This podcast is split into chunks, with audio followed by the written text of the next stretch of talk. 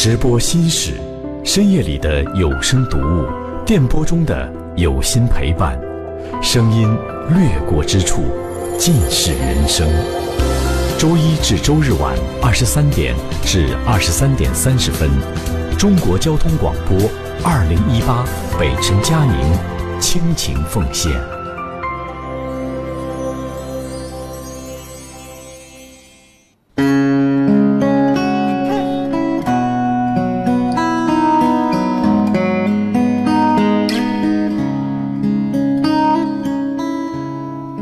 直播心事，说你说我，我是今夜的主说人佳宁。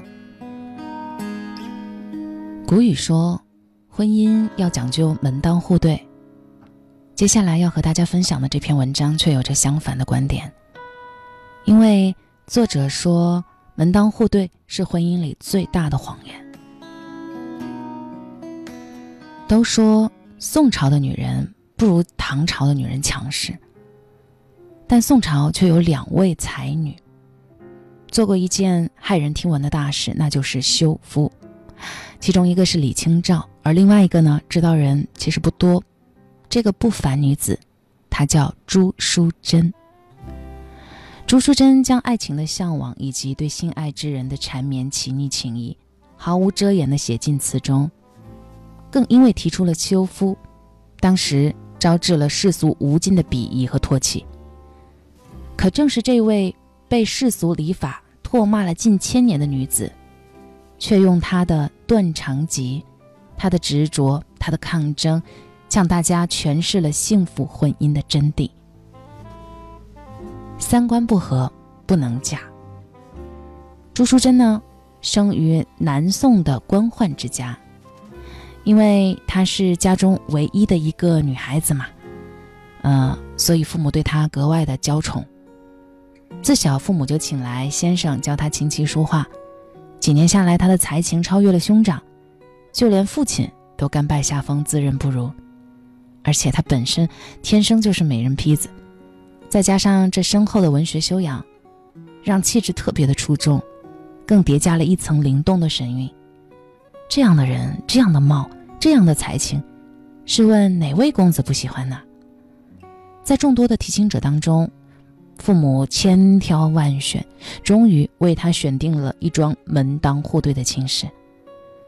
那一天，10里红妆，高朋满座，朱淑珍披着大红的嫁衣，带着对爱情的渴望和婚姻的向往，踏上了人生另一半的旅程。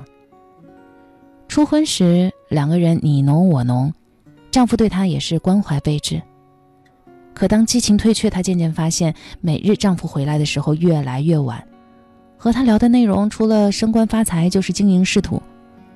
她曾无数次的尝试着和他一起讨论诗词歌赋，探索琴棋书画，可每次刚开个头，丈夫就挥挥手厌烦地打断了。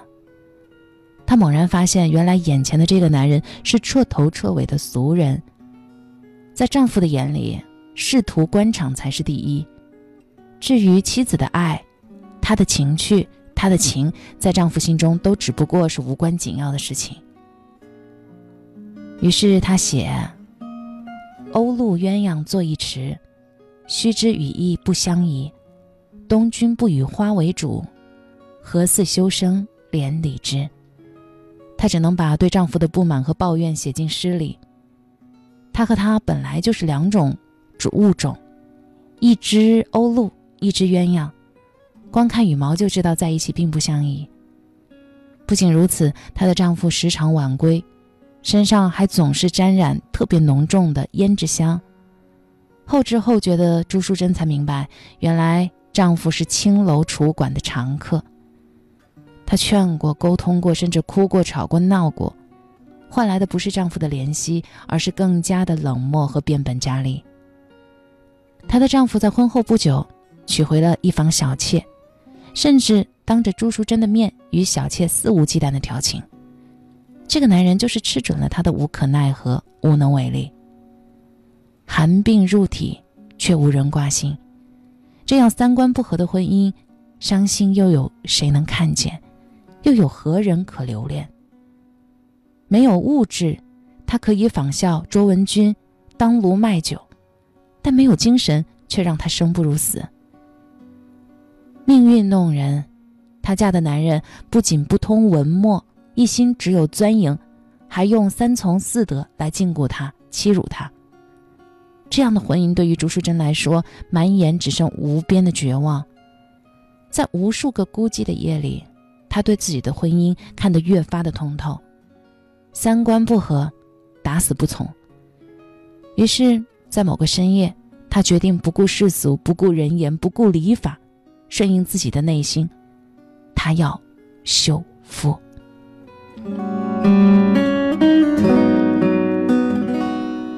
挥别错的，才有机会和对的相逢。竺淑珍留了一封断肠词，离开了这个没有爱的家庭。虽然她主动离开夫家，可在当时世人眼中，她就是一个被丈夫休弃的女子。宰相曾布的妻子魏芒，千里迢迢把这位才女竺淑珍接到自己家里，也就是当时的首都汴梁。汴梁是一个诗酒繁华昌盛之地，在竺淑珍这里她结交了很多优秀的女性伙伴，大家对她格外关照，但小厮和丫鬟的眼神，还有背后的窃窃私语，都让她在盛夏时节时常打起寒战。那个时代对女子太过禁锢和严苛，她只是挥别了一段错误的婚姻，付出的代价却是名声尽毁，人人白眼。面对世人的嘲笑，她一开始愤怒，后来悲伤，到最后坦然。没有人知道她究竟用了多少心力，人们只看到她淡雅从容的笑颜。竺淑珍偶尔游园赏湖，不知是在哪一天，哪一次回眸，她看到了那个他，那个让她爱了一生、念了一世的穷书生。两人一见钟情，约定私下往来。那时候朱淑珍仿佛又回到了少女时代，快乐烂漫，对生活充满了激情和向往。在一次与情郎游湖时，突降大雨，朱淑珍不顾世人的眼光，就那么大大咧咧地拉起情郎的手，跑入庭中躲雨。有诗句证明，一刹黄梅细雨，娇痴不怕人猜，何一睡倒人怀，最是分斜时候，归来懒旁妆态。他一定永远记得，在湖岸的亭中有一个不畏礼教的女子，大大方方地倚入了情郎的怀中。那一刻即永恒。他离婚时就不曾后悔，如今遇见对的那一个人，就更加确信，只有挥别错的，才有机会遇见对的。是的，他遇见了。他这样大张旗鼓的恋爱，让自己获得人生当中最幸福的时光。然而才女的命运却总是相似，她同李清照一样，赶上了靖康之难，金兵南下，爱人被迫四散逃离，连一句告别的机会都没有。汴梁成了战乱中的熔炉，朱淑珍一介女流，只好逃回了浙江钱塘的娘家。朱淑珍休夫归家，也许只是毁坏了个人名誉，但是和一个门不当户不对的男子恋爱，那毁的就是家族的颜面了。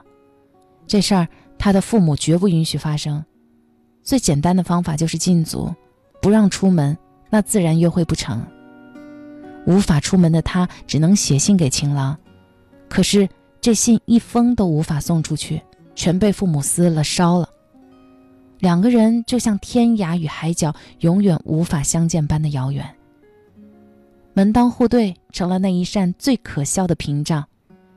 于是他写下一首又一首的词，那不见的思念，爱而不得的痛苦，以及对门当户对的憎恨，都显在词中，字字断肠，句句滴血。独行独坐，独唱独愁，还独卧，伫立伤神，无奈清寒驻莫忍。此情谁见？泪洗残妆无一半，愁鬓相人，涕尽寒灯梦不成。朱淑珍曾经问过自己，如果遵循礼教，如果不读诗书，她会不会也像大多数女子一般三从四德，逆来顺受，在父母安排的门当户对里终老？她的内心给出了答案。即使她什么都不会，她也知道自己要的婚姻是什么样子。她的婚姻物质上可以不丰盈，但精神上必须相互关怀和契合，这才是正确的婚姻观，这才是婚姻长久的秘诀。门当户对是婚姻观最大的谎言，可它却成为无数父母为儿子和女儿挑选对象的标准。婚姻贵知心，定交无木早。三观相近，精神相通是婚姻的关键。找到那一个三观相合的人，不要因为父母、年纪、外界的风言风语而草率地嫁给那一个自己并不爱，甚至都并不了解的门当户对。我坚信，面包以后可以携手挣，但有情的人，这一生或许只能遇见一个。要知道，在这世间，无价宝一求，但有情郎是难得的。这就是今天的直播心事，我是嘉玲，下次见。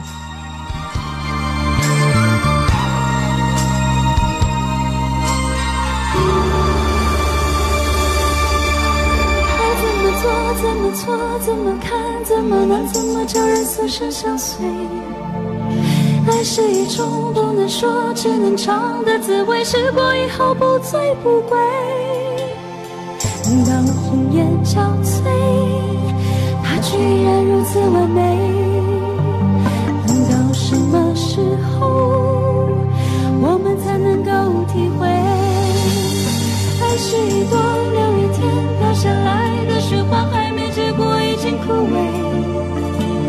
爱是一滴草。